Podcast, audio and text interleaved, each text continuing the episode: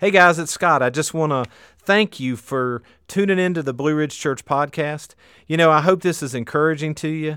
I hope it's inspiring to you, and I pray most of all it's going to help you on your faith journey. So enjoy today.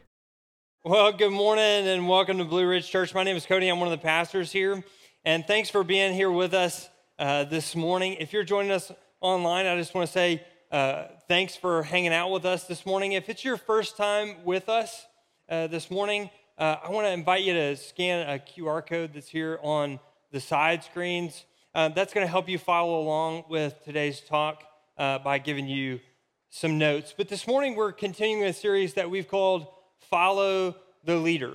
And what we're doing in this series is we're learning lessons on leadership and really on life from the example of Jesus. And one of the biggest things when it comes to leadership, I think, is Uh, we have this tendency to think that leaders are born. And so we think that leaders are born and we say things like, you know, I could never do that. I could never be what a leader like that, or, or I could never do what they did. You know, I was never born in the right family. I wasn't born in the right part of the country. I don't live in the right neighborhood. I don't have enough resources or money or time or, you know, fill in the blank. But leaders aren't born, leaders are made. And we're reminded this is just a principle of life, isn't it? That nothing beautiful in life happens by accident. You know, nobody retires with millions and millions of dollars because it just happens by accident. Nobody gets in shape because it happens by accident. You know, we have to work at these things.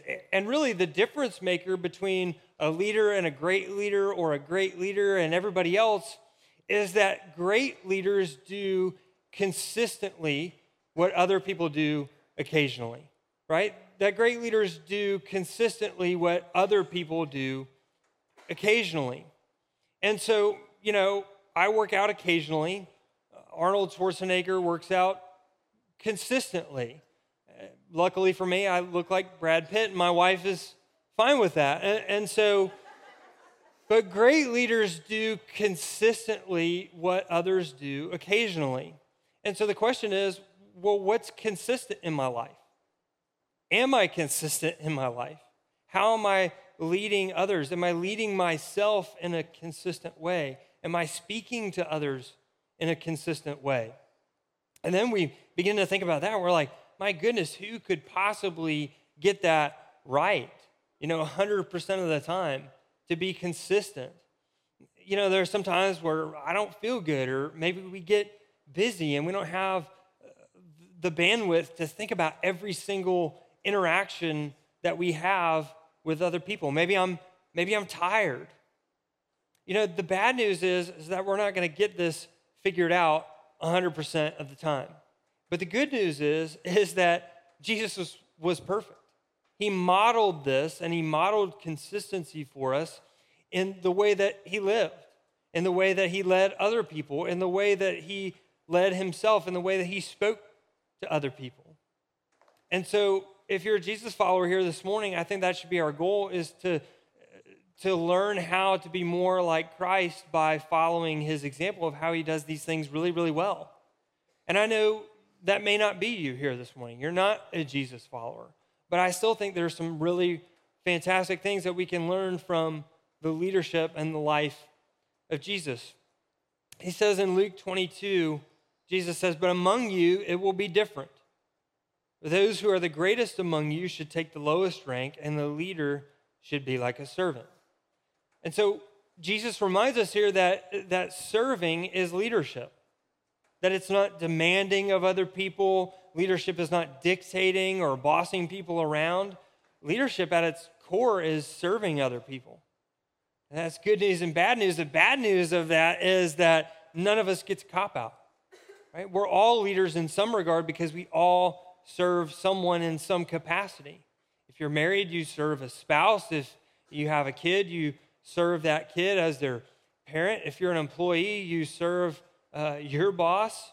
If uh, you're the boss, you serve a board or your clients, right? That we all serve somebody. And if we all serve somebody, we all have the opportunity to lead where God's placed us. And so, if we're all leaders, man, I, I hope that we want to be good leaders. And so, let's look together at some of the things that we learn from how Jesus led. Learning number one to lead effectively, I need to give people a good example to follow. I mean, to give people a good example to follow. And so, really, leadership begins with me. I'm not going to be effective at leading you or anybody else in my life, my family, if I'm not leading myself first. So, what does that mean? Uh, well, great leaders, you know, if I live right, I'm going to lead right. If I, if I live right, I'm going to uh, lead right. If there's something wrong with the way that I'm living, I'm not going to lead in the way that God has called me to lead. And so we need to ask that hard question of God, what in my life is modeling what it shouldn't be modeling? Where am I being an example in my life for somebody else? Am I setting a good example? Am I setting an example that looks like Jesus to other people? And again, Jesus did this perfectly. He never asked anybody to do something that he wasn't willing to do himself or was already doing himself. He says in John 13, I've given you an example to follow. Do as I have done to you. And so what Jesus says is, He says, I did it. Jesus says, I modeled it. And you don't have to guess at what you're supposed to be doing. You're supposed to be doing what I showed you how to do. And the context here makes it even more powerful. The context is that Jesus had just washed the feet of his disciples. And so, in that, he's saying, look, this is true leadership. This is truly loving people, is serving them. Just as I have served you, Jesus says, now you go and serve other people. But I think the problem that we have sometimes today is that we don't know the difference between being a leader and being a boss. You know, the difference between a boss and a leader is a boss tells you how to do something, but a leader shows you how to do something, right? That a leader shows the way by going the way and then invites other people to follow them. Scripture says this in a great way. It says, Don't lord it over the people assigned to your care. Don't just boss them around, but lead them by your own good example. And so, what am I modeling in my life? What am I being in, in, an example of to others in my life? Paul tells Timothy, Do not let anyone look down on you because you are young, but set an example for believers in speech, in conduct, in love, in faith, and in purity. So we're reminded here that leaders we're to be thoughtful about our speech. We're to be consistent with the way that we love other people by the way that we talk to other people. You know, it, it says that I'm to live my life in faith, but that means, oh, well, sure, I live my life in faith. But does that mean that we agree with God on everything that God says? You know, I can have integrity when it's beneficial to me, but do I have integrity when being honest about something could do me harm? You know, that's what it looks like to live by faith sometimes. Something else Jesus does with consistency is learning number two to lead with significance, I need to be challenged. That we need to be challenged. That I think about people who have retired, and uh, that could be a hard transition, right? that you've gone from uh, for 40 years plus, you know, uh, being needed from nine to five, that you've had responsibilities and, and kind of overnight that feeling of, of being needed, of having to be someplace kind of vanishes overnight. But I think the best uh, that those that do best in retirement are those that stay involved. You know, that they keep their mind engaged they find a spot to volunteer. They serve here at church. They lead a group here at Blue Ridge because they know that challenge is good for them.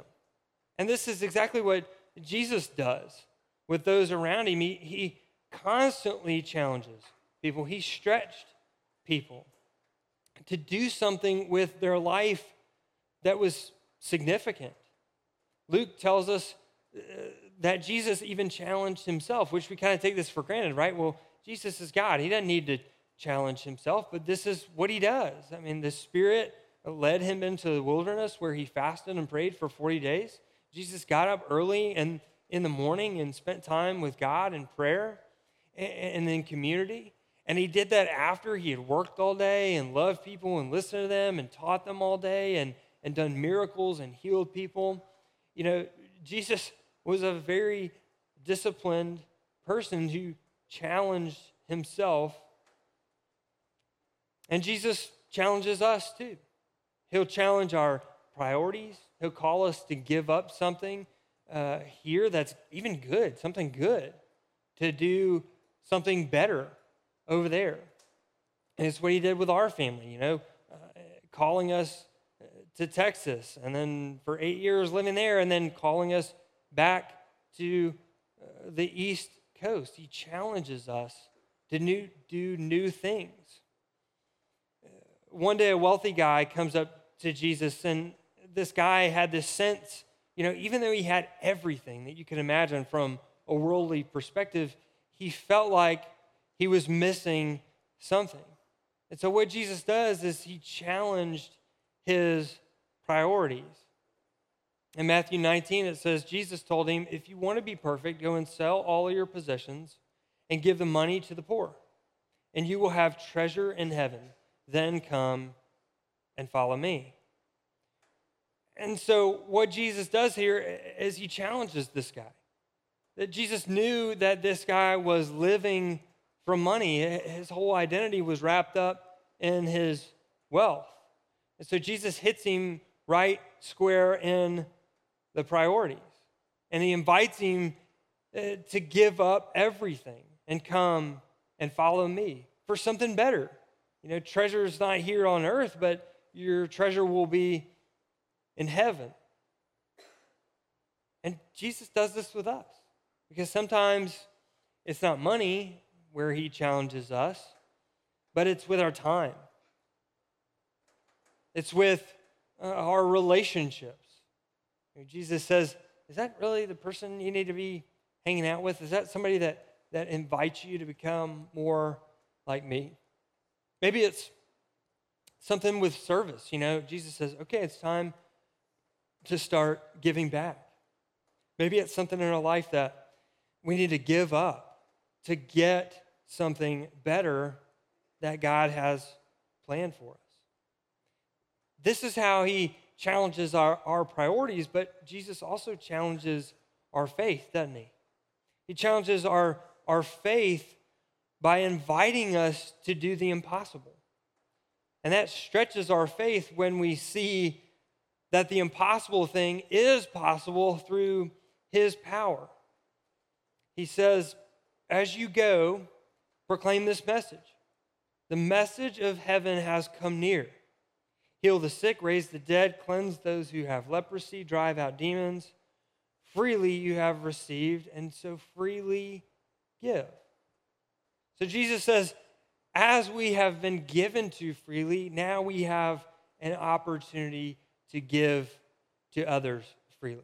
That we're a blessed people because of what he's done in our lives, and now we are free to be a blessing in the lives of other people. And so he says, Go and do these things, and while you're at it, you know, go raise a few dead people and cast out some demons. I mean, how would you feel if Jesus said that to you? one of the things that I think about and have been thinking about this week is think about when you first came to Christ. All those things that you felt were impossible, where you've seen God move and make those things possible now.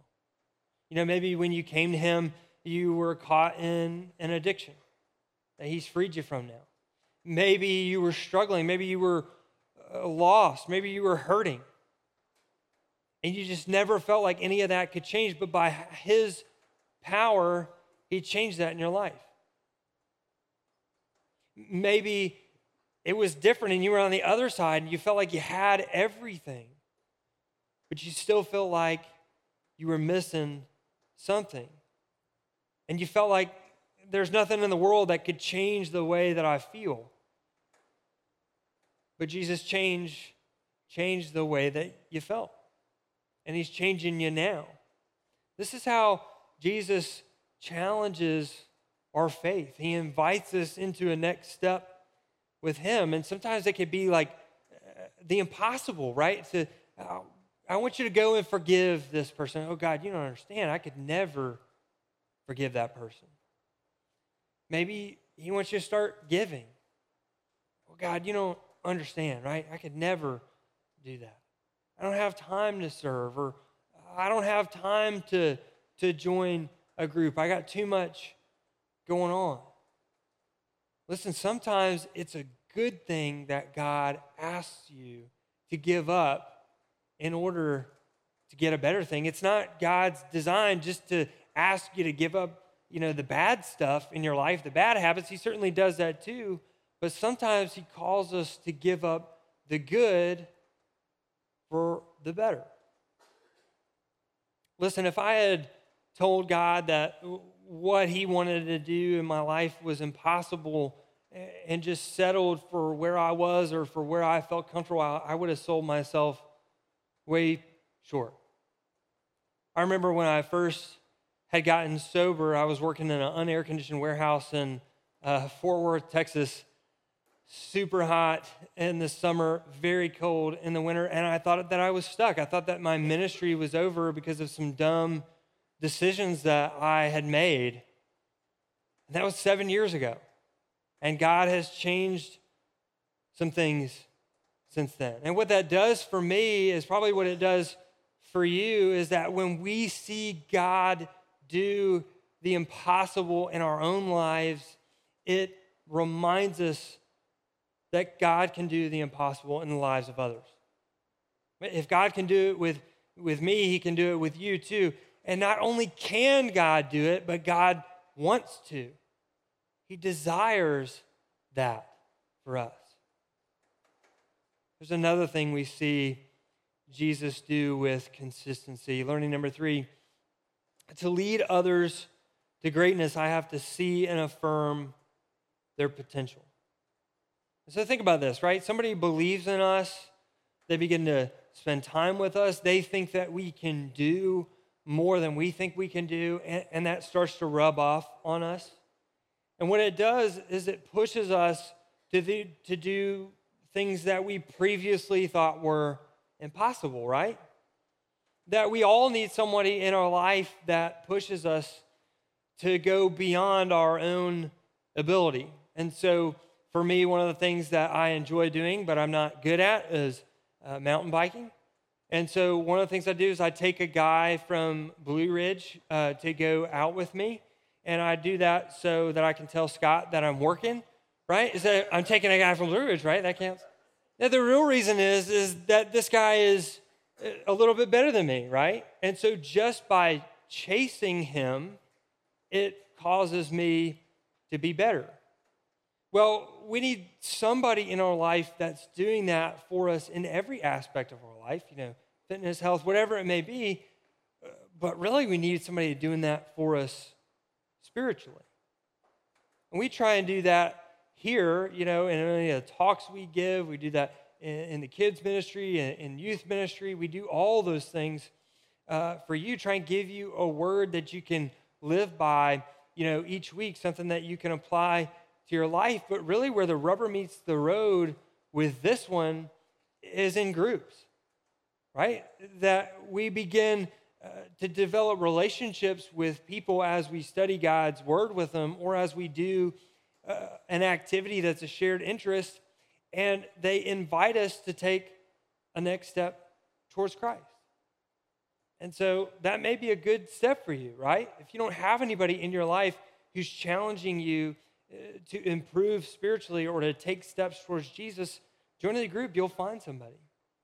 And really, if you're on the other side of that and you're thinking, yeah, I have that person, but I'm not doing that for the person behind me, then that's a great way to do that too. Join a group and, and get familiar with somebody and find somebody in there uh, that you're a little bit further along, that you can help them in their faith journey. I love what Mark does. He tells us the same story about this wealthy guy, but he adds a couple of details that, that tell us about the heart of Jesus. It says, looking at the man, Jesus felt genuine love for him. There's still one thing you haven't done, he told him. Go and sell all your possessions and give the money to the poor, and you will have treasure in heaven. Then come and follow me. So I love this because it reminds me that Jesus looks at him. It's not a casual glance, it's that he looked at him and he loved him. He felt for him, right? He paid attention to him. He, he saw worth and value in his life. And really, that's the case for every single person that we come into contact with on a daily basis. That every single person has potential and worth and value in the eyes of God, but we miss out on speaking that encouragement over them because we're in a hurry. You know, that we hear people, but we don't really listen to them, that we look at people, but we don't really see them. But the best leaders are the ones who see and bring out the best in other people. So there's really no bigger knucklehead in all of Scripture than Peter, right? That he's the guy that sank when he was supposed to have faith. He was the guy that cut off a dude's ear when it was like, read the room, bro. Like, you don't need to be cutting off somebody's ear right now. He was the guy that denied Jesus when he just told Jesus he wasn't going to deny him. And so, what's Jesus say about it? He tells him he's the rock. He says, Peter, on you, you are the foundation of the church. That Jesus, instead of seeing all of his mistakes, he saw something great in Peter. He saw a potential in Peter, and he committed to walk with Peter as long as he could to help him to reach that potential. And so something great happens, right? When somebody does that in our life. Jesus did this not just with Peter, but with the rest of the disciples. He says in John 14, I tell you the truth. Anyone who believes in me will do the same works as I have done. and even greater works because I'm going to be with the Father. So for me, this is the dream of every parent, right? That we desire for our kids to have all the things that we never had. You know, the stuff, the love, the opportunity, uh, the quality time. And that was the dream of our parents too before that. And why do we do that? Well, because we desire for our kids to have more success than we ever had, more community, more freedom, uh, more social mobility, whatever it is, a closer walk with Christ. We want that for our kids more than we had it for ourselves. And so Jesus says the same thing here. He says, You're going to be able to do more than I ever could. Now, how is that true? Well, the same spirit that led Jesus is the same spirit that leads us. You ever think about that? And certainly we have that same spirit, but now today we have technology that Jesus never had. We have the ability to travel like Jesus never had. I know it's shocking to some of you, but I'm not real popular on Instagram. But some of you are, and you could post something today and reach more people today than Jesus ever reached in his lifetime on earth, in his three year ministry. Isn't that incredible to think about? So we could do more today than what Jesus did in his three year ministry. But listen, most of us are here today, or we are where we are in life today because someone saw in us a potential that we didn't see in ourselves. Right? That somebody saw in us the potential that we didn't see in ourselves. And really, for me, that was in that warehouse where I felt like I was going to be stuck forever, you know, doing a dead end job. two guys came alongside me and they loved me and they saw the mess that I had made and and they helped me get out of it, you know? And they encouraged me and they gave me a chance where other people wouldn't give me a chance. They saw in me a potential that I couldn't see in myself. And really, when we begin uh, to see others that way, it makes learning number four the next logical step for us. To help others lead well, I have to trust them with responsibility.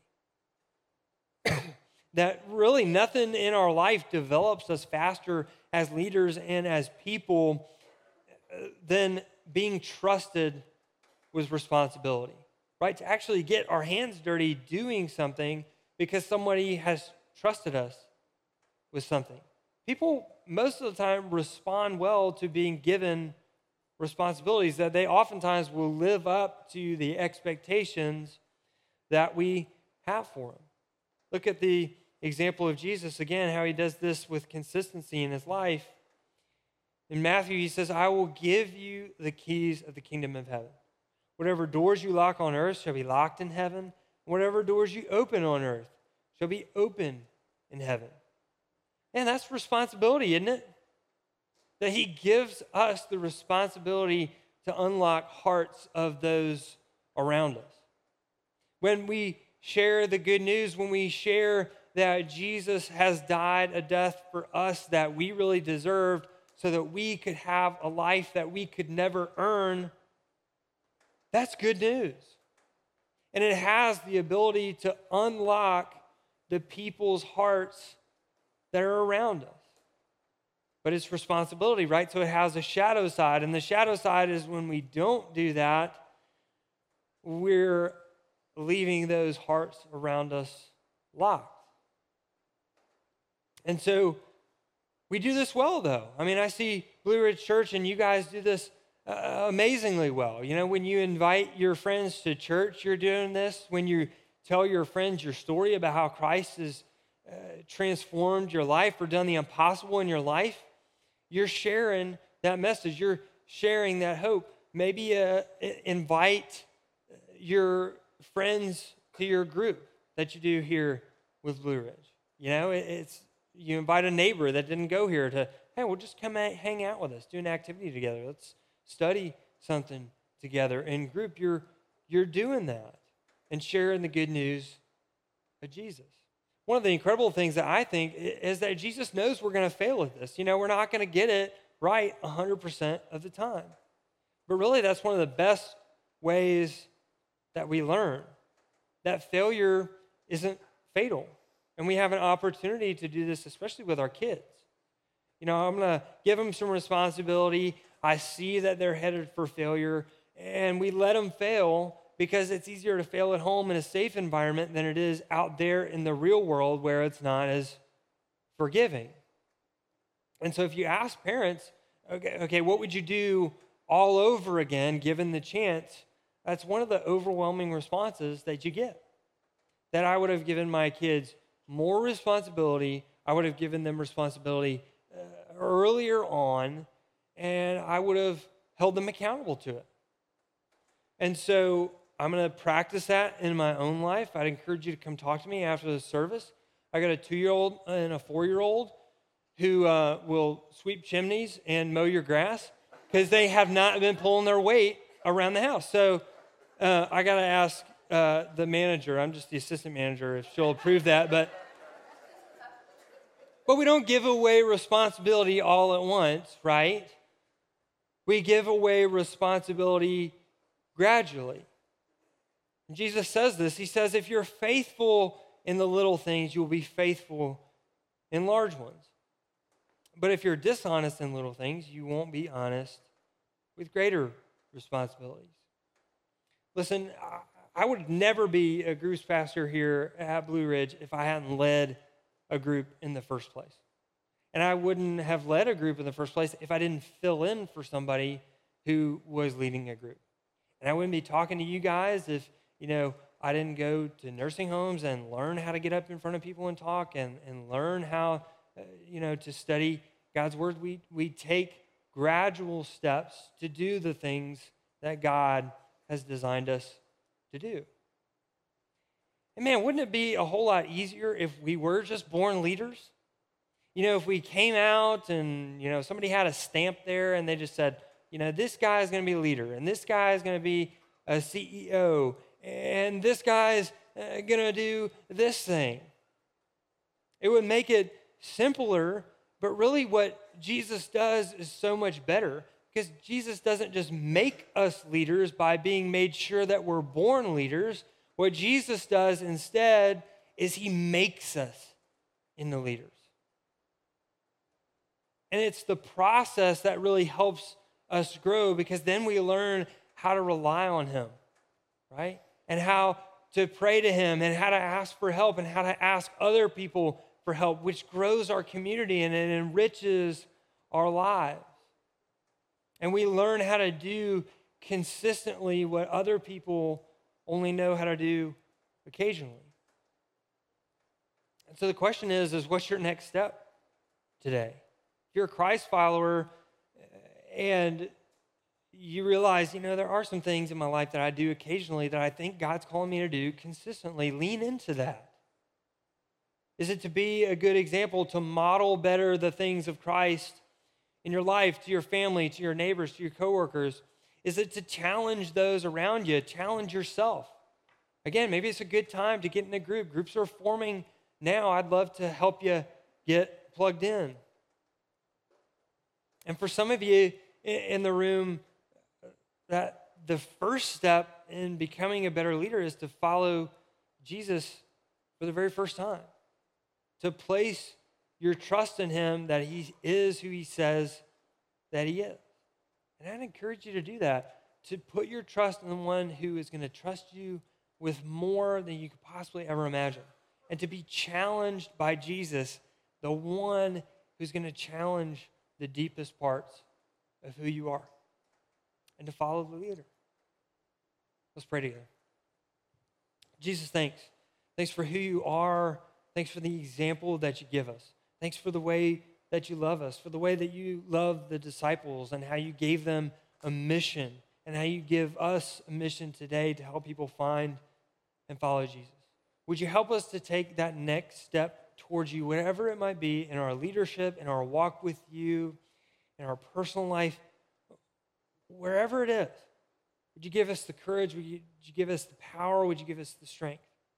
And Jesus, if uh, there's somebody here who hasn't taken that first step towards you to, to trust you with their life, would you help them to cross a line of faith and to begin their faith journey today? Would you help us? We need your help. We need your guidance. Thank you for loving us the way you do. We pray all these things in Christ's name. Amen. Well, thanks again for joining us this morning. There's a couple things I want to tell you about uh, Passion Camp. There's an interest meeting, an info meeting at uh, after the 11 o'clock service today. So if you want to hang out for that, you're more than welcome to. If you want to come back for that, Passion Camp is uh, for uh, youth that they get to go away to an awesome conference. We showed a video of it last week. Uh, some incredible life change happened through uh, worship and singing and through God's word there. So you'll want to send your student to that. And then the other thing is that groups are forming right now for the fall. So it's not too late to get plugged in to a group. If you need any help with that at all, there's a ton of groups on the website that you can go and find that list and see which one might be a good fit for you. Uh, but if you have any questions about them whatsoever, I'm going to make my way out there so you can ask me to. Um, but thanks again for hanging out with us this morning. I hope you have a great rest of your Sunday.